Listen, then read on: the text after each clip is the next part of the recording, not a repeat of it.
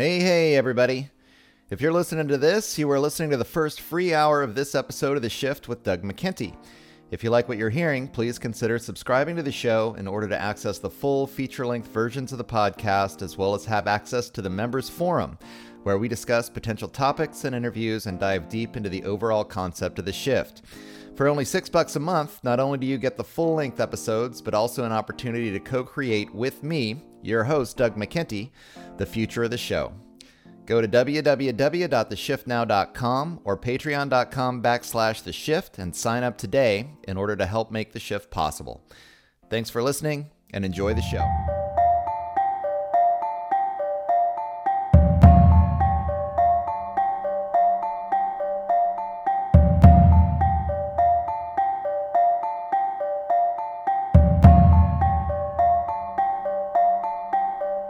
Good morning, noon, or night, wherever and whenever you are listening. You are listening to The Shift. I'm your host. My name is Doug McKenty. My guest on the program today is none other than the great Doctor Judy Mikovits, co-author of Plague, Plague of Corruption, and The Case Against Masks. Doctor Mikovits has P H Ds in biochemistry and molecular biology and spent thirty-five years working in the field of immunology, natural products chemistry, epigenetics, and H I V AIDS drug development. She has over fifty peer-reviewed papers to her name. Her scientific journey to discover the root cause of chronic fatigue syndrome led her to observe a relationship between vaccine manufacture and the release of the harmful X M R V virus, which has been linked to cancer, C F S, and other maladies. She also discovered that X M R V and other mammalian retroviruses hidden in vaccines often lie dormant for years, not expressing as a pathogen until the immune system is compromised by another illness, vaccination, or even old age. These viruses have now made their way into the blood supply, providing yet another method of transmission for viruses that act as ticking time bombs, creating diseases that can be very difficult to trace to their source. Through her research into the X M R V virus, Doctor Mikovits opened a Pandora's box, threatening to expose the immunocompromising potential of the medical holy grails of both vaccines and the national blood supply, all the while exposing both the government and Big Pharma to liability in the billions of dollars for actions that may well have caused the deaths of millions with no end in sight. Despite enduring arrest, blacklisting, and countless public smear campaigns, Judy Mikovits' courage and her dedication to the ideals of scientific integrity have caused her to embrace a whistleblower status and dedicate her life to exposing the plague of corruption that infests the establishment medical hierarchy at its highest levels. Stay tuned for this fascinating conversation with Doctor Judy Mikovits, where we will get into the science and politics behind the retrovirus plague potentially affecting tens of millions of Americans today, and the medical corruption seeking to cover it up. Don't take our word for it. Please do your own research. Find out more about her work and order Plague or Plague of Corruption on the web at w w w dot plague the book dot com. Find out more about The Shift with Doug McKenty on YouTube and Facebook, at d mckenty on Twitter, or on the web at w w w dot the shift now dot com. Please like, subscribe, and share this podcast, as in an age of internet censorship, we rely on listeners like you to distribute this information to the public.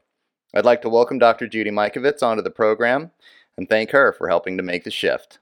Hello, everybody, and welcome to this fifty-sixth episode of The Shift. I'm your host. My name is Doug McKenty. I am pleased to announce that I'm joined today by Judy Mikovits, Doctor Judy Mikovits, the uh, co-author of Plague and Plague of Corruption.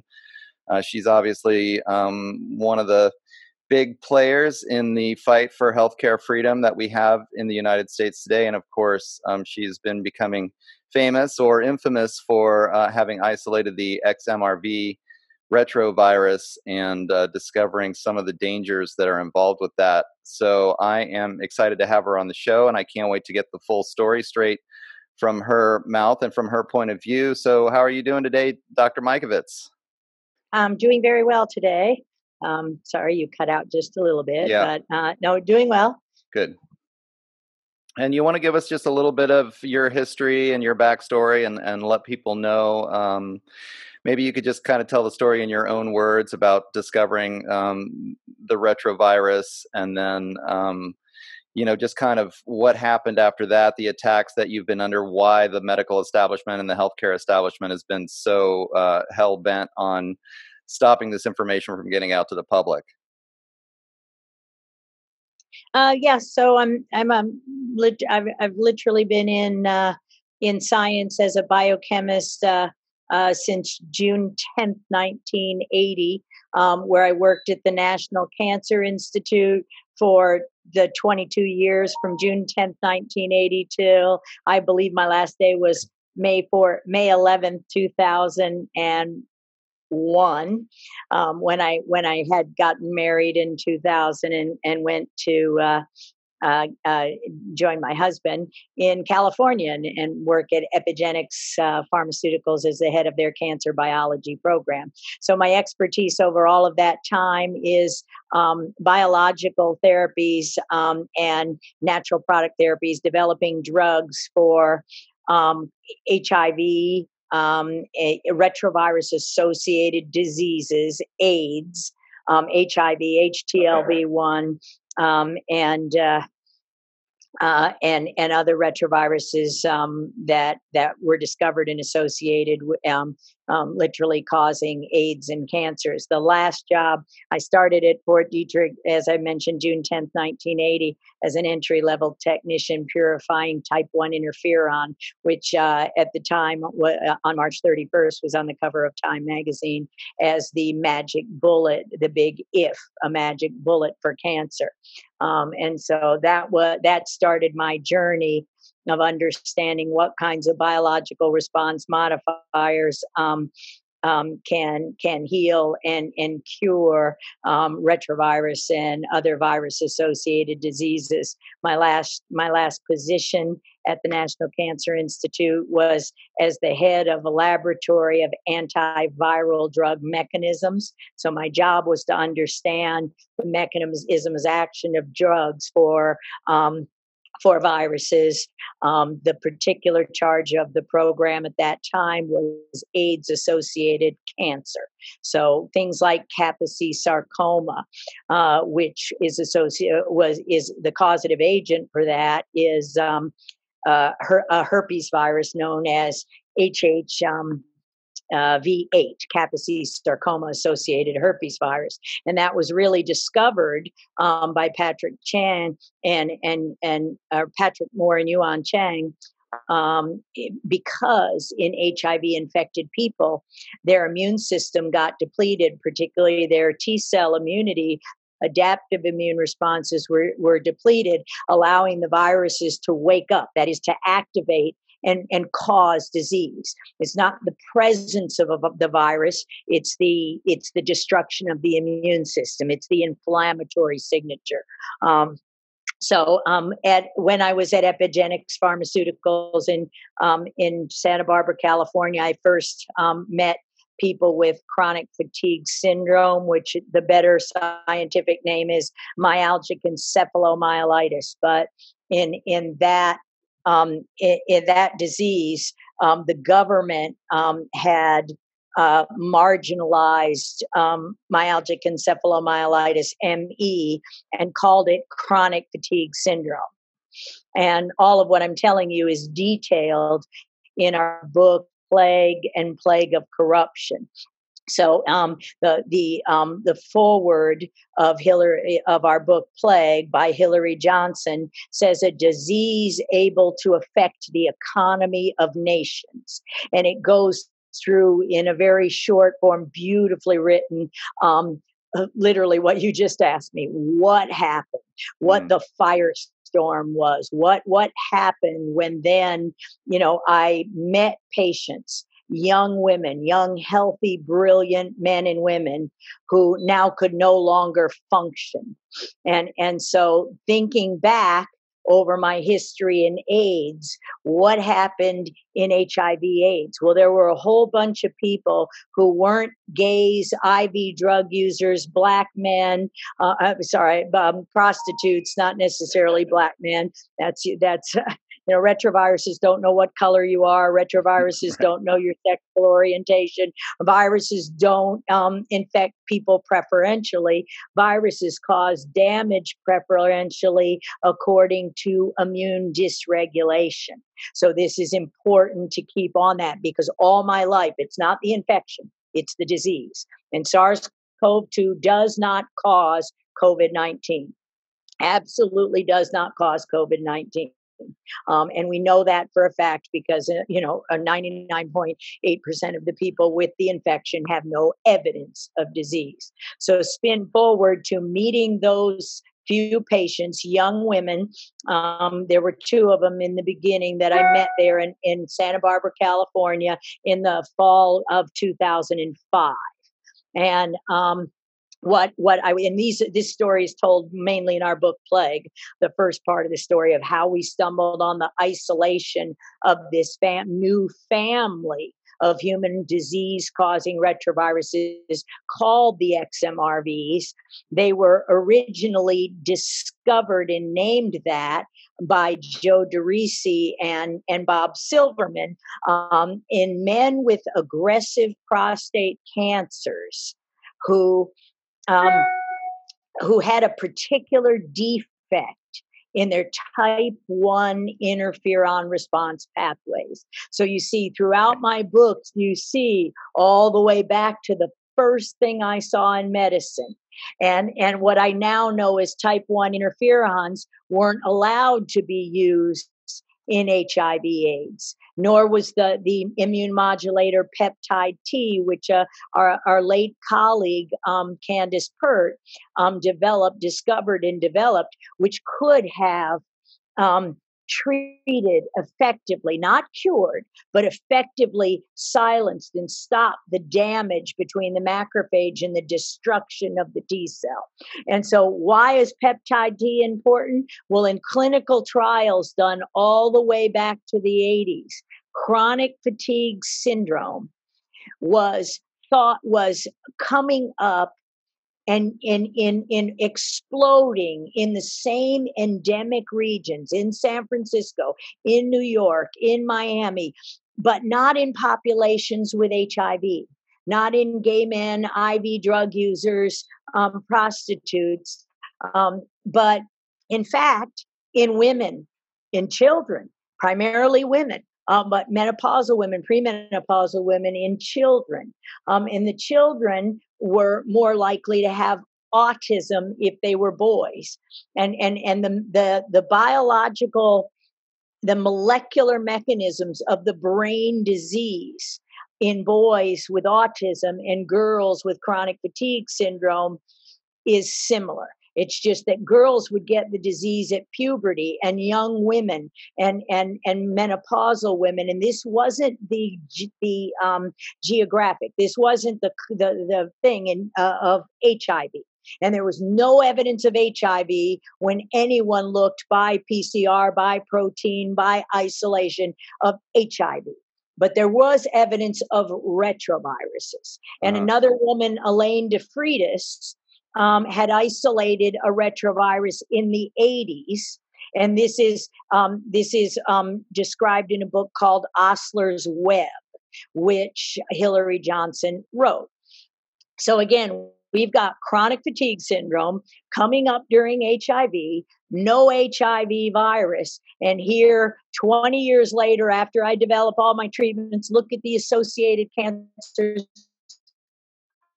look at associated herpes viruses, you know, living that tumultuous time that is depicted in part one of Plandemic, where silence equals death. And it took decades before anybody believed a retroviral cause or association with AIDS. So how many people died in that time? And, and this is, again, these are the topics, and I go into it quite well in all of our books, Plague and Plague of Corruption. Um, and so at any rate, so um, we isolated from that young woman um, and many others an infectious, transmissible X M R V. Bob Silverman and Joe DeRisi in the prostate cancer only did the P C R test, and it's so relevant to COVID because what didn't they do? They didn't know the entire sequence of the virus, never did. And then, so we collaborated with Bob Silverman because remember my last job at at um, at, at the National Cancer Institute was AIDS-associated malignancies, cancer. One of those is an aggressive form of prostate prostate cancer. And now it puts to the target an interferon response gene, making men more susceptible to disease if infected with X M R Vs. And again, and so they never isolated the virus. They and, and so that's where our work was literally groundbreaking. We isolated it not only from people with aggressive prostate cancer, but now from people with many people, men and women with chronic fatigue and children with autism. So we found, we isolated these viruses, we took them away, we purified them the best we could from the cellular debris, and we showed them to be trans, in, transmissible to other human cells. Mm-hmm. And in, in and um, the confirmatory study, for, so this paper was published, and we showed protein, we showed P C R, we showed serology. Did you make an antibody to the virus? Were you really exposed? This was Magic Johnson. Magic Johnson, nobody ever isolated the virus, to, to my knowledge, from Magic Johnson. But on November seventh, nineteen ninety-one, it was published in, in U S A Today and Time Magazine that Magic Johnson had acquired an H I V infection because in a routine serology test for his insurance, he got tested for the antibodies to H I V. Mm-hmm. And do P C R as a diagnostic test. It matters today. So now in COVID nineteen, SARS CoV two has never been isolated, shown to be infectious and transmissible, and shown to be associated with the disease. This is what we did in very large studies. Confirmatory studies of ours was done by um, Lasker Award winner at the time and now Nobel laureate Harvey Alter's team, with Shyh-Ching Lo as the lead author on a P N A S paper that came out within three months, six months of when we um, published our study, October eighth, in the journal Science. So at that time, it was great fanfare.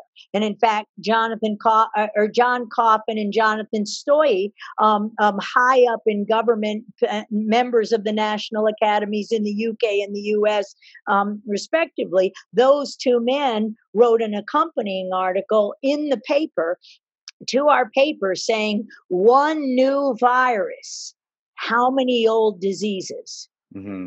But what Harvey Alter and Shyh-Ching Lo's work found was, oh no, it's not just that sequence. There's a family of viruses. And it was clear from some of the data in our original paper, particularly the protein data that didn't match the P C R, meaning that it was P C R negative, and yet there, people had viral proteins. People were making antibodies like Magic Johnson, but it wasn't to, you know, but it wasn't to X M R V, the synthetic sequence we were being told was the virus at the time. It was to natural isolates that had actually been contaminating the blood supply since the days of H I V.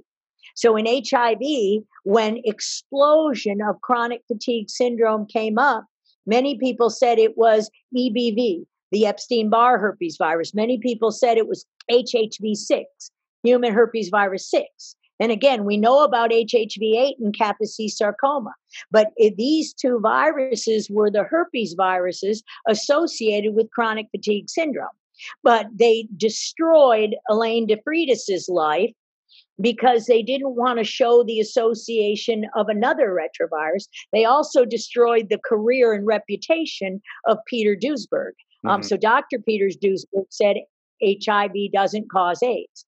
So now spin forward to two thousand nine and ten, and Harvey Alter and Shyh-Ching Lo published the, you know, just The, the explosion that, that literally almost got me killed, was that Shyh-Ching Lo, the scientist, had been working in H I V AIDS um, along at the F D A, um, as I was at the National Cancer Institute and others. And, and he worked on hypothesis, hypothesis that mycoplasma was the, the causative agent of AIDS. And, and it used in the different patient populations how it all works together, that these things are actually working together. So Shyh-Ching Lo had a box in his freezer that said non H I V AIDS. So it was people with the same, with similar T cell defects, mm-hmm. with similar inflammatory signatures, with similar immune compromise, and yet they had this profoundly fatiguing illness. And you can see the plague of corruption led by Tony Fauci back in H I V AIDS and to this day in X M R V and now COVID, where it, what he said is those women are crazy. They're not infected. There's nothing wrong. So he, that box, non H I V AIDS, eighty-six percent positive for X M R V, evidence of X M R V. And what was the control? The blood supply, six point six percent positive. A study we did in London, think, remember Jonathan Stoy, he's the corrupt scientist over in London, it's suppressing all of this. We did a study in a in a cohort in London. Um, uh, the the controls were the blood supply. There was a meeting in N I H in two thousand ten. In two thousand ten, the first and last X M R V workshop, and that's told. The story is told in both of our books, in Plague and Plague of Corruption. How the scientific journals, how the how the the gatekeepers of making sure people don't understand these viruses were unleashed on Americans and covered up since the nineteen eighties. So when they called those women, cra- women crazy and not sick, when they didn't fit the demographic of an X M of, of a of an H I V infected person, they destroyed the scientists, Elaine DeFreitas, Peter Duesberg. Remember, I'm a kid. I'm all the way back in, in, in Frederick working on H I V and cancer. I don't have any horse in this race. And I honestly didn't know what chronic fatigue syndrome was until I met those two terribly ill young women and started making the connection and the association with the, how the retroviruses and the herpes virus take out the same parts of the immune system to drive disease in people infected with both. They actually synergize. Pathogens rarely travel alone. And so people would say, well, H H V six causes chronic fatigue syndrome. But people infected with just H H V six don't get chronic fatigue syndrome until they get immune compromise. And the parallel is Kaposi sarcoma. That was a disease of old men in the southern tip of Italy. You know, as their immune systems, as their methylation machinery became compromised, D N A methylation, that was one of my PhD thesis discoveries, the epigenetic control mm-hmm. of the retroviruses. And it's huge. And why we've changed H I V from an infection you can live with, and you know, and and not of a, a disease AIDS that kill you.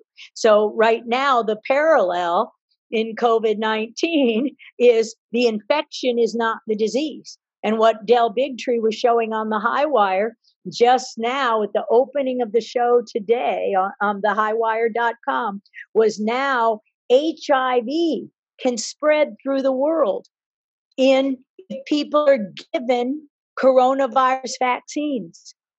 If, and, and they've known that since two thousand thirteen. And in fact, we've known it my whole life because we never vaccinated an H I V infected person because you don't immune activate, turn on the inflammatory storm and spread the bi- virus through the person.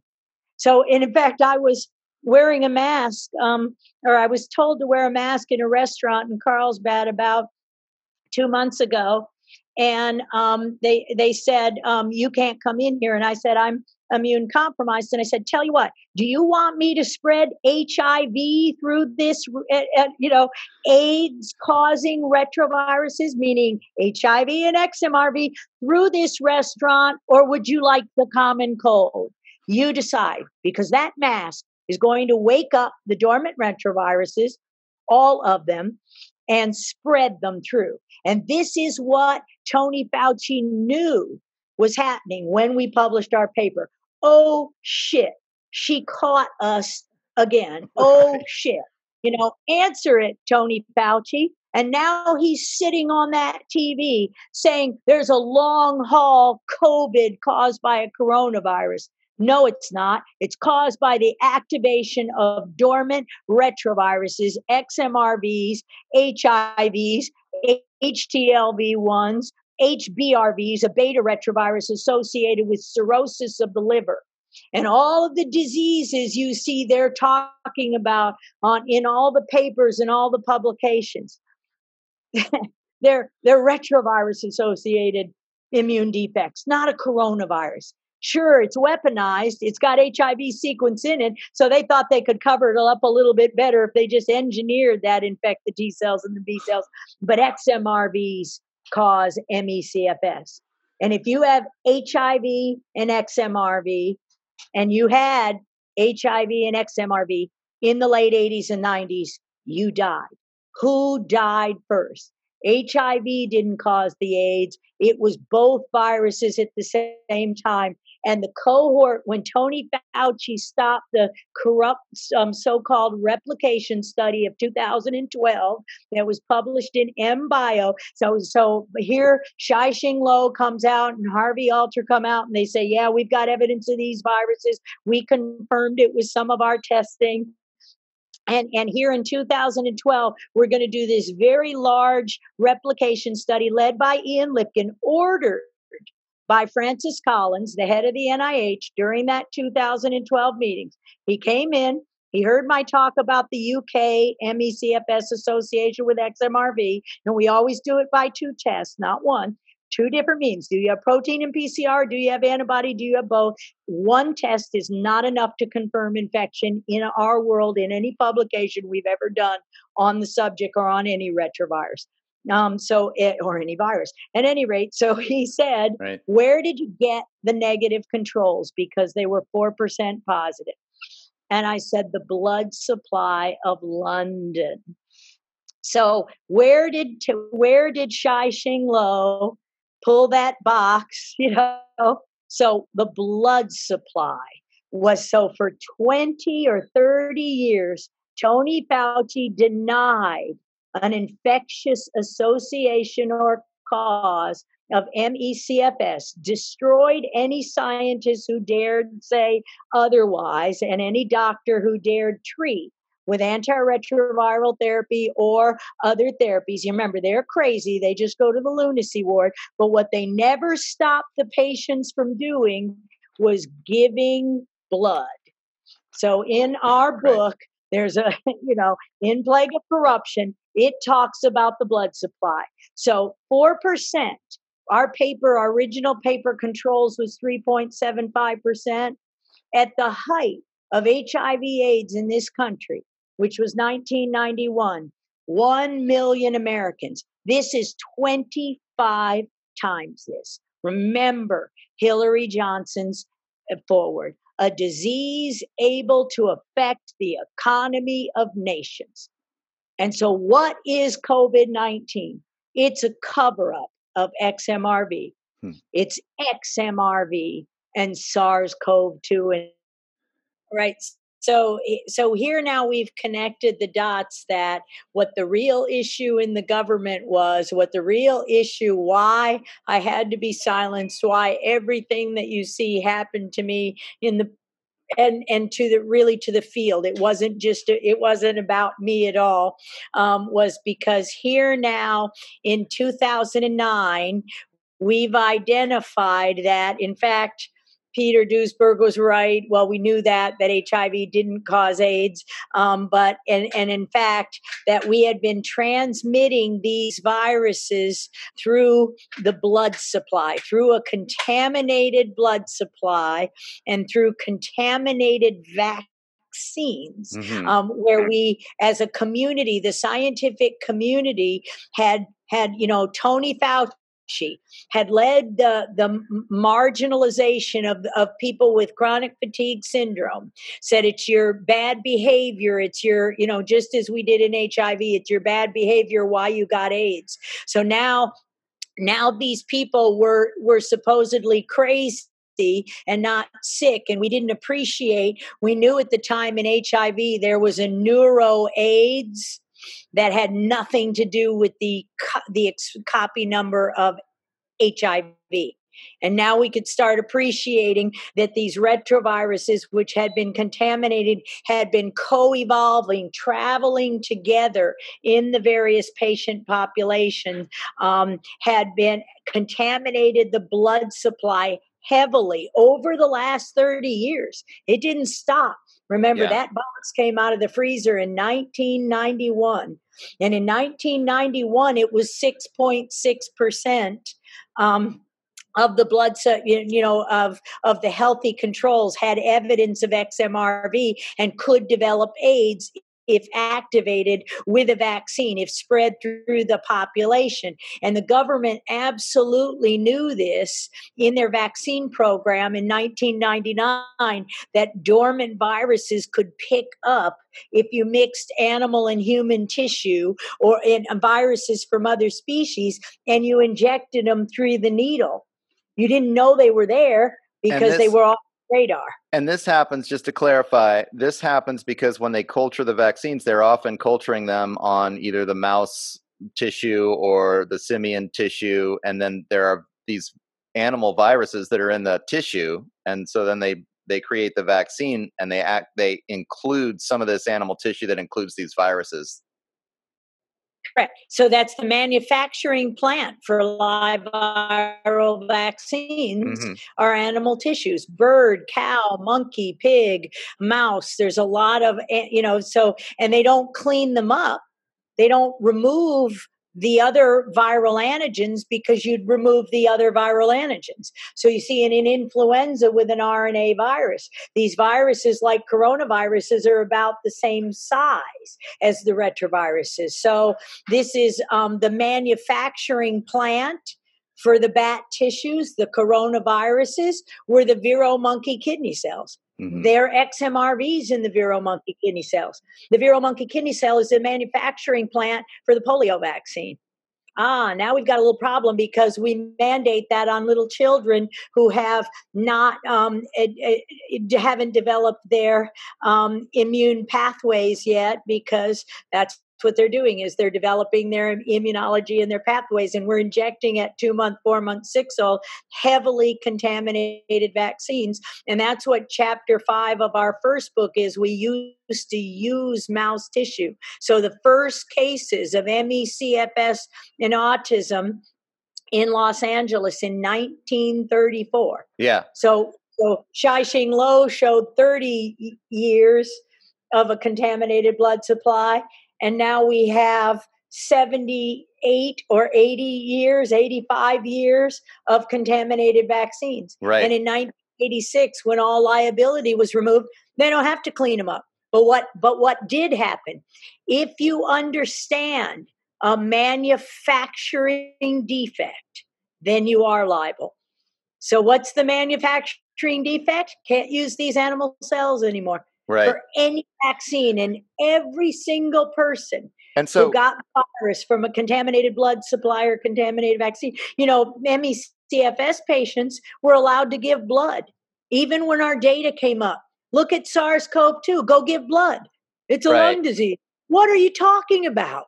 You know, how this is why we know this is a plague of corruption and a pandemic to destroy the evidence. What aren't we doing in COVID nineteen? It's the X M R Vs and the coronaviruses and the monkey viruses. What aren't we doing? Right. Oh, we're we're we're not doing autopsies. We're not proving the virus in the lungs, infectious and transmissible, just as I proved the disease association, the cancers, the multiple sclerosis, the Parkinson's, and we're calling everything COVID nineteen. And now we call them long haulers. Oh, you get a post-infectious fatigue. What did Tony Fauci do? And Tony Fauci's job at N I A I D is, is prove infectious disease and treat them and fund them. Well, M E C F S patients aren't in, in the N I A I D. They're in the National Institute of Neurological Disease and Stroke. Huh. With with A L S, it's it's associated with retroviruses, has been for years. And it doesn't matter whether it's an endogenous retrovirus because we're injecting aborted fetal tissue in the vaccines. And so somebody else's endogenous retrovirus is your exogenous retrovirus. Right. And that and means, let me just clarify some of the science for, for my listeners, because I know I know you get passionate about it. But um, endogenous means, because we all have retroviruses that our bodies make. But the danger is when we inject exogenous viruses, which is from somebody else or, or an, an another animal, we inject that, our body's going to see that as, as an enemy. And the immune system is going to become activated. And then I also, will you describe how this is? We, yeah, clarifying that we don't make them. They're part okay. of our silenced genome. They've been they've been deleted. They don't they in they they're called human endogenous retrovirus, the, the H E R Vs, but rarely are H E R Vs infectious and transmissible. But the expression of only part of the H E R V can cause autoimmunity and AIDS in the person. Okay. So I, I, I've been saying COVID nineteen is infection by injection. You don't need a transmissible retrovirus if you've injected these coronaviruses and retroviruses in flu vaccines. Every single flu vaccine has coronaviruses and retroviruses in them, whether they be from birds or dogs or monkey or mice. Mm-hmm. So it's this is what people don't understand. Any animal that had a cold basically at one time in their life is going to have a coronavirus. And then you're going to, if you cultivate the, the vaccine on this animal, animal tissue, then you're going to get a bit of this virus into your system, and then that's going to cause an immune response. Is that is that right? Yeah. Um, the other thing that that's I wanted right. I wanted you to talk about too, to just to clarify, because the science gets so complex, is that you you discuss in the books how these these uh, exogenous retroviruses then are are injected into you via vaccine or via blood transfusion, and they'll actually kind of hide out in the tissue. So you, they won't cause a problem as long as your immune system is dealing with them appropriately. And then the issue comes up then when you get another vaccine. You get another vaccine, which is going to tax your immune system, and then it can no longer handle all these retroviruses that you've just got present all the time at this point. Uh, and so those retroviruses get activated. And so all of a sudden, then you have an expression. You can get the inflammation comes in the form of autism in the kids, like you're talking about. It might be C F S and it might be H I V. Is that correct, in adults? Absolutely. And and wow. in fact, that's, that's what the high wire just showed.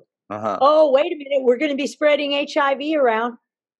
Because we we expand the reservoirs. More and more of your own blood cells get infected. Your blood cells, a retrovirus needs, a, the proviruses stay in your D N A for the life of your cell. So whenever a cell divides, you're expressing more retroviruses, infecting more cells. The only cells that really divide in our body every day, blood cells, colonic epithelia. Think of the explosion of colon cancer. Right. So every time in the cell, you make more viruses, you infect more viruses, um, you infect more cells, and and sooner or later, you develop AIDS. Can, and can and you, so you're more and more and more immune compromised, and then you die.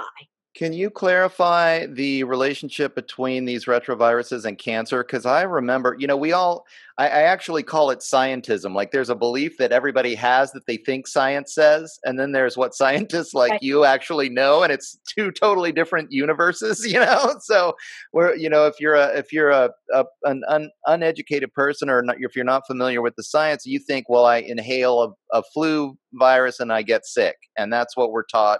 And that's viral theory, and that's what everybody thinks. So when I first heard that there was some kind of association between viruses and cancer, I was like, well, that doesn't make any sense at all to me. Uh, can you explain that relationship so that I can understand sure. why?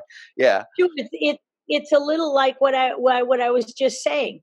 When you infect the white blood cells, when you infect immune cells, when you infect cells of the gut, when you express that, then the fire engines go to put out the fire. Okay. And that's called an inflammation. So right. what, what the retrovirus expression does is like throwing gasoline on the fire, and it further compromises your, your immune system. So what is AIDS? Well, H I V infection is associated with AIDS and those brain cancers. Remember, my job was AIDS-associated malignancies. Well, why? because it compromised the part of your immune system that allowed the expression of the Kaposi sarcoma herpes virus. Mm-hmm. And so you got Kaposi sarcoma when your immune system could no longer silence the ex- expression. It's not the presence, it's the expression, it's the spreading, it's the flame. And so it you compromise your immune system and you develop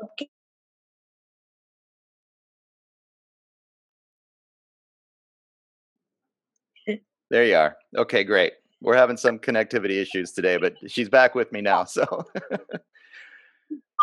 compromise your immune system because other pathogens are infecting, are are are taking out different parts of your immune system. Mm-hmm. Like when you get a bacterial infection, has been associated with that was mycoplasma was associated with AIDS. Herpes virus six was associated with AIDS.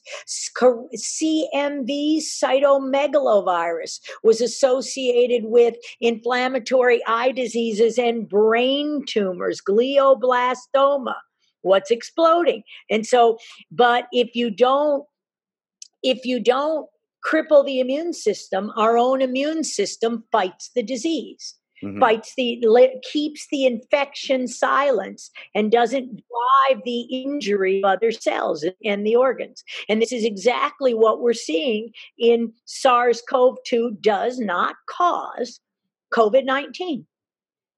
It, it absolutely doesn't, because ninety-nine point eight percent of the people are just fine.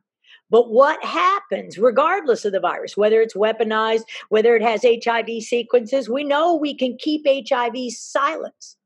But if we do immune activation events, what's an immune activation event? A vaccine. What's mm-hmm. its job? Tell you inject it. Your immune system responds. You have aluminum in there. It's an explosion. They send a whole bunch of fire trucks to the fire. It's like throwing gasoline on a low level of disease. It goes whoosh. And then right. you get every time you have an immune activation event, then you get closer and closer to the immune dysfunction that causes AIDS and cancer.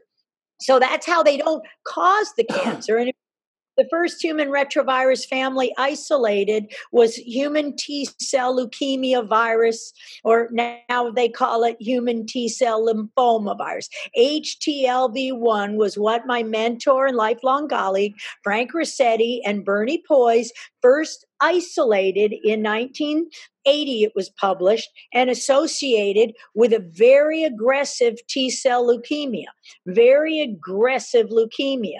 Um, essentially, every it was called causative because every person with the leukemia that was known had the infection, evidence of the infection. Were the leukemic cells infected? No.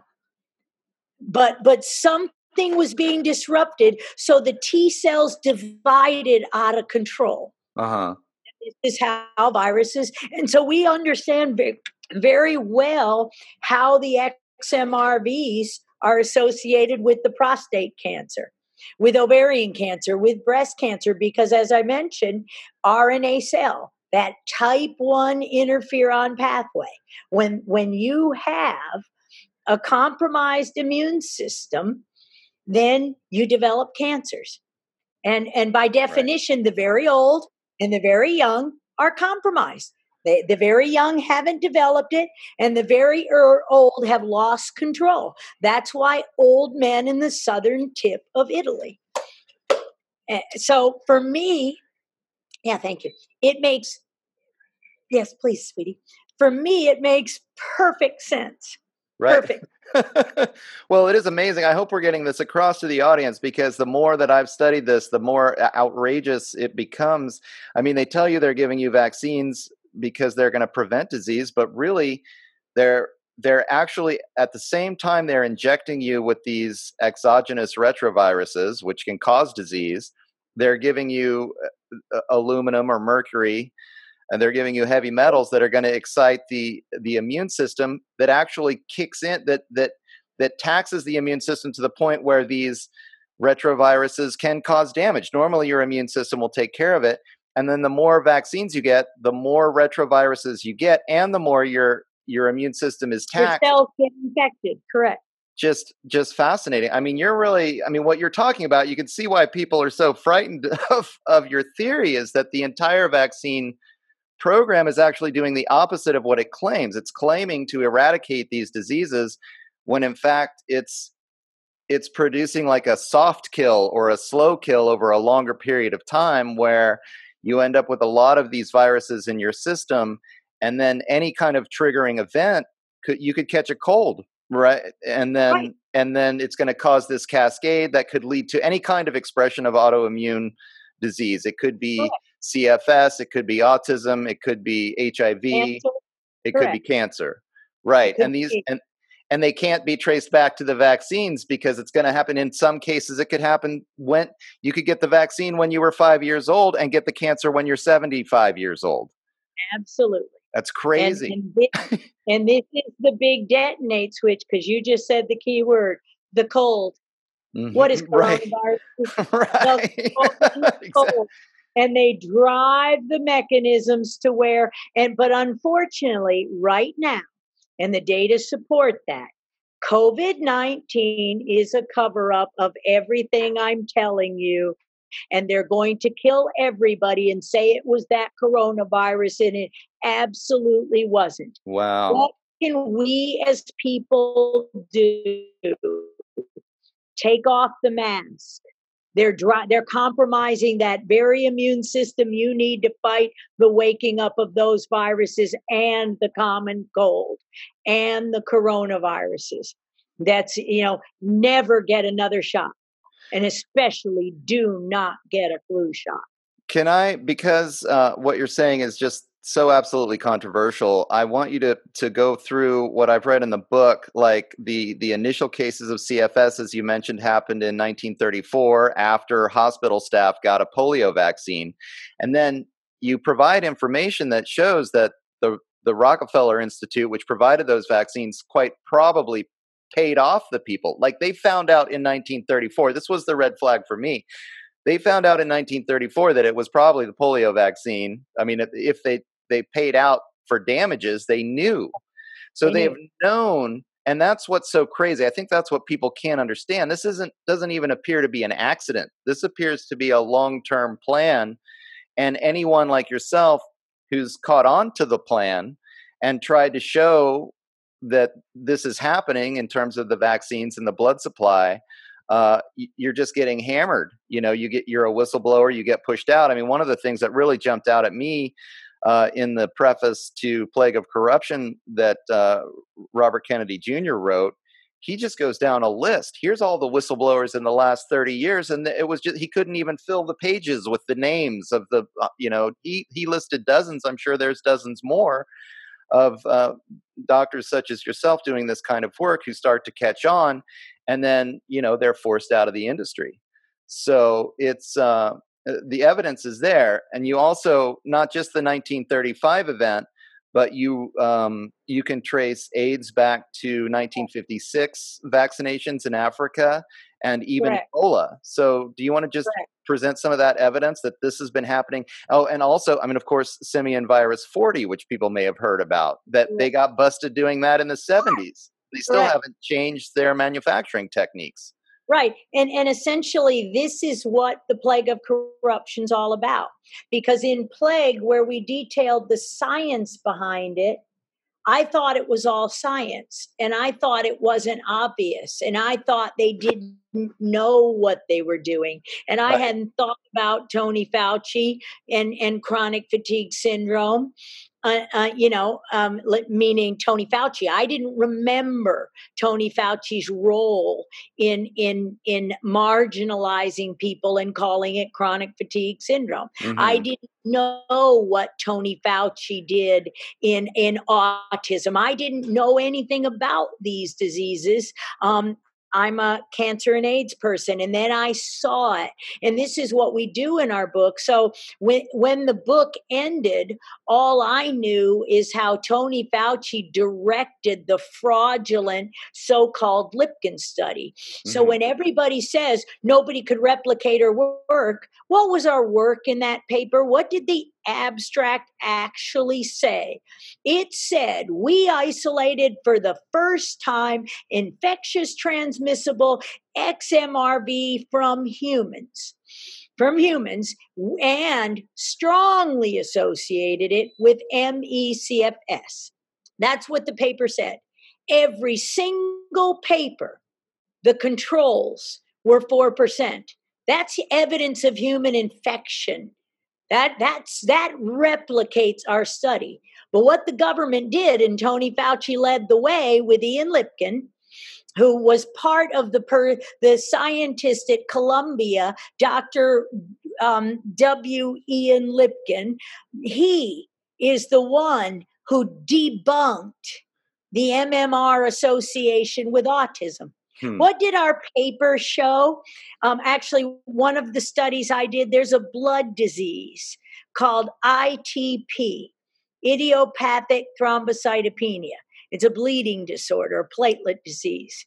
So one of the experts on I T P, which is exploding, there's about four percent. We just keep coming up to that four percent of, of people in America have I T P, huh. all of the diseases you could associate. So one of the world's experts on it, um, his student called me when our paper came out and said, hey, some of our patients with I T P get extra super tired, extra super fatigued.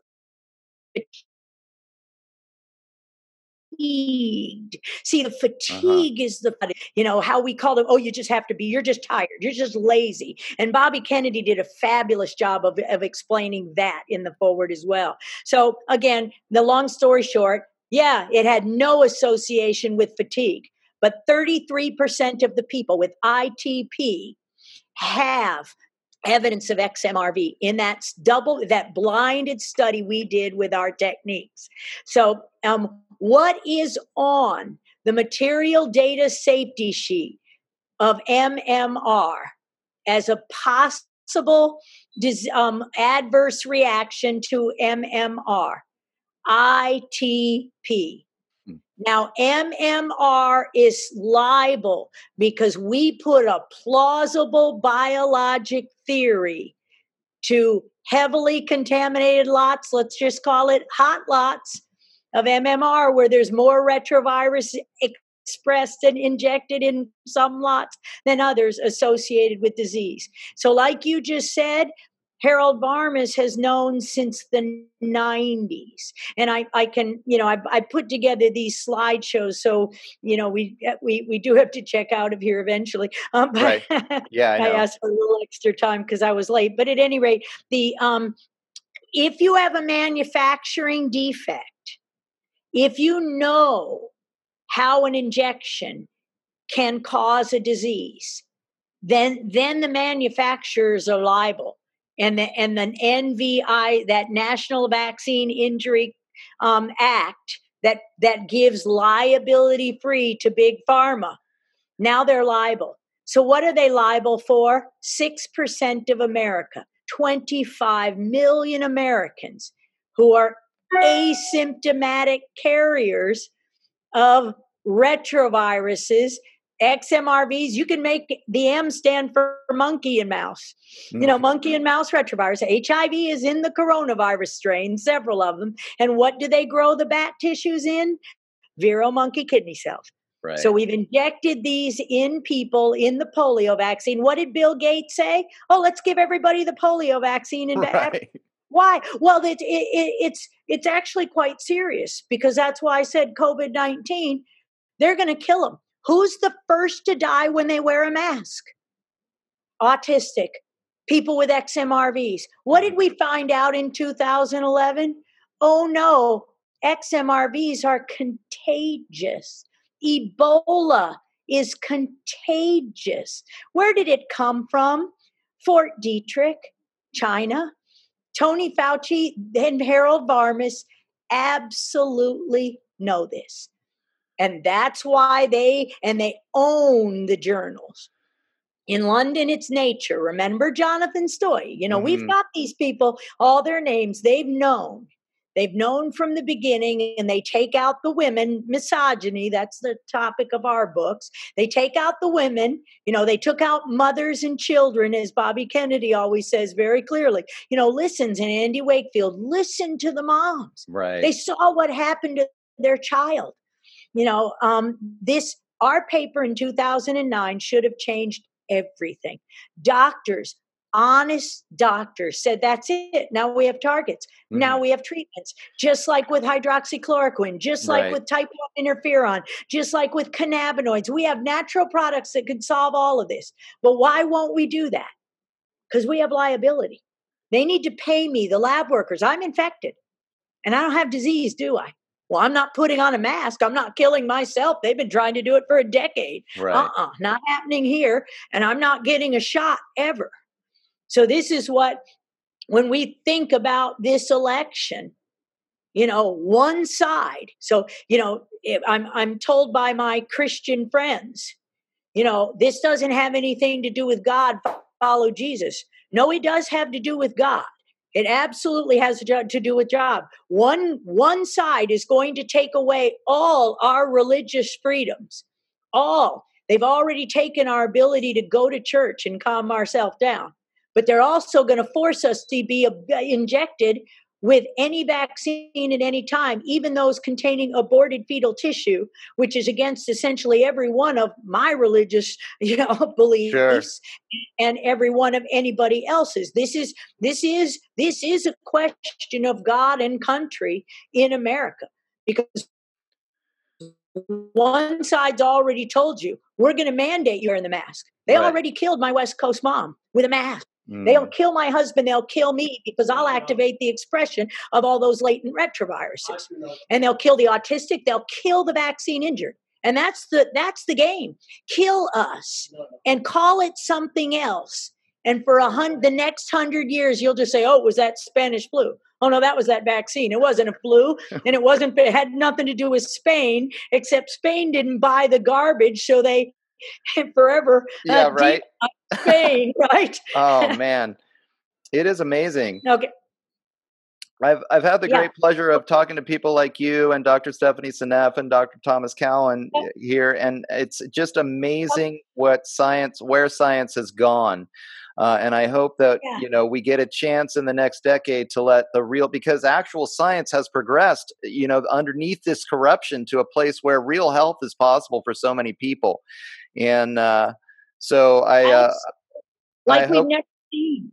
Absolutely. And I hope we can get this information out and get people, get people back on track. They don't have to spend tens of thousands of dollars on, on big pharmaceutical uh, remedies that don't work. They can actually heal themselves inexpensively with the yeah. science that's currently available. Um, so thank Correct. you so much for your work. I really appreciate that you've had the courage to stand up in the way that you have. Do you want to let people know uh, the website or where they can go to get more information about your work? Well, our books are at plague the book dot com, and they're available at, at, at literally all major booksellers since now. Plague of Corruption is a New York Times bestseller. The mask, the case against the mask, is an extremely important um, uh, book, because these masks aren't just polite or useless. They're dangerous. They'll mm-hmm. drive the activation, the immune activation, the crippling of the immune system, and kill the people who are most vulnerable. And those are the ones we've already injured with those vaccines we talked about. And I do know I was rushed today, so if you want to get back on in a day or two, happy to do it.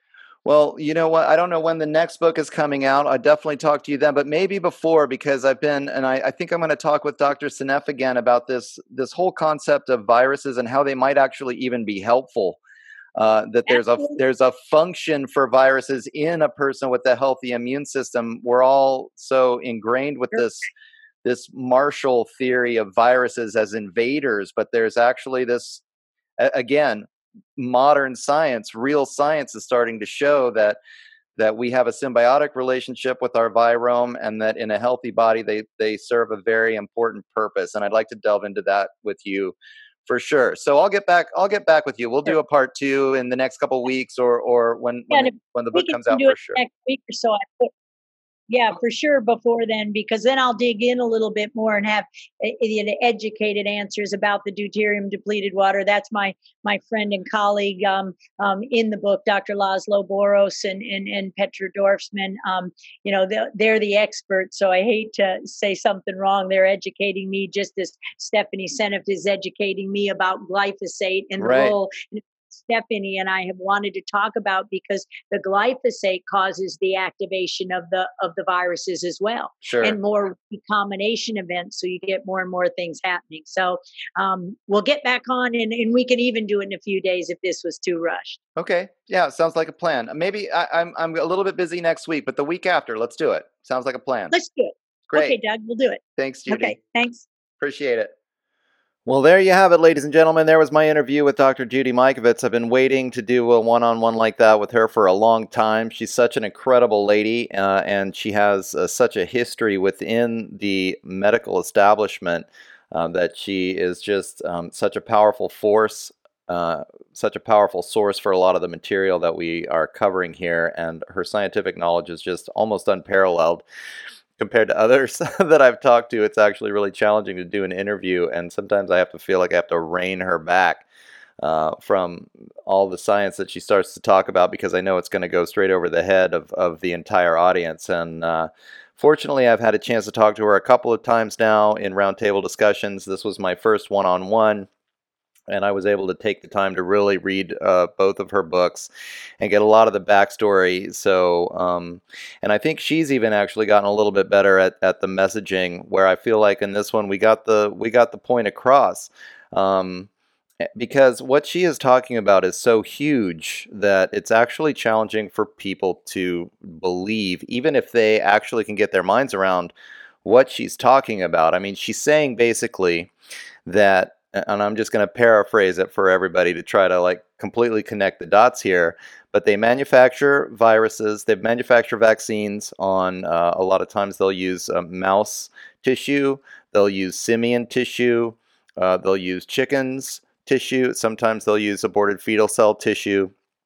And as they do that, these retroviruses grow in with the vaccine that they're culturing.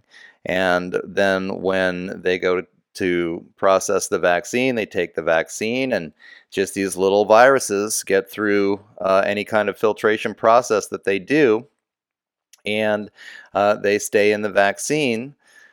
They get injected into you, and suddenly you have a monkey virus inside of you, or a mouse virus. And ordinarily there are endogenous retroviruses that human beings have inside their bodies that have a function inside your body. Your body's not going to think of it as a invading enemy. But when you get a, a mouse retrovirus or a monkey retrovirus, or, you know, from another human being, uh, a virus that comes in uh, from outside through injection, uh, suddenly your body doesn't really know what to do with it. And what she says then is these retroviruses will hide in the tissue. They'll get out of the blood and they'll hide in the tissue for many years. Your immune system will always be on a, like a constant low level, trying to keep these viruses down from causing a, a, a more of an explosion, an inflammation inside the system, which would then result in a cancer or some kind of inflammation, uh, some kind of disease process starting to go on. And she talks about these disease processes potentially manifesting as uh, in the past, depending on the virus that starts to express itself, you're looking at AIDS. You're looking at chronic fatigue syndrome. You're looking at a variety of different cancers. Uh, and you're even looking at uh, autism in the case of the inflammation getting into the brain and causing an encephalitis. So all of these things are connected. And then, in fact, this whole epidemic that's happening, this plague that's going on across the United States and across the world in terms of uh, immunodeficiency diseases. Just all of this could be caused by having these retroviruses, these foreign retroviruses injected in you through the vaccine. Then not only that, but people have gotten these vaccines and then they've given blood. And so now these retroviruses are also in the blood supply, and she's looking at some six percent of the blood supply is infected, and six percent of all humans, according to her studies, uh, you know, basically in, in the studies that she and others have done, I think it's between four and six percent of the control ha- have ended up having these retroviruses. So it's fairly common. That turns into tens of millions of people, hundreds of millions of people worldwide that could have these viruses inside their system and not know it. And then these things are like a ticking time bomb. Your immune system may function for a while to keep them at bay, but let's say you go in, you get another vaccine, and your immune system is compromised by the vaccine. Suddenly the retrovirus is allowed to express, and you start to have some fatigue. You start to feel some, uh, you know, some some of these other symptoms go on, or you end up getting a cancer. And of course, as people get older and their immune systems get weaker, well, then these viruses can start to express with cancers and other things as well. So this is a pretty big deal, and finding them in the vaccines and in the blood supply is really uh, embarrassing for the medical establishment. Um, the other thing that Judy did in the books that, you know, and I really urge you guys to read the books yourselves because there's so much information, but the other thing is she linked this all the way back to nineteen thirty-four, where the first cases of chronic fatigue syndrome came up in a vaccinated group uh, of doctors and nurses at a hospital in Los Angeles. And it really appears that people in the medical hierarchy, they should know, they should have known by then. They had the simian virus forty um, controversy in the seventies, which was a similar event. Um, Doctor Mikovits believes that AIDS could have easily been introduced into the uh, into the into the human body in nineteen fifty-six fifty-seven uh, through a vaccination campaign in Africa.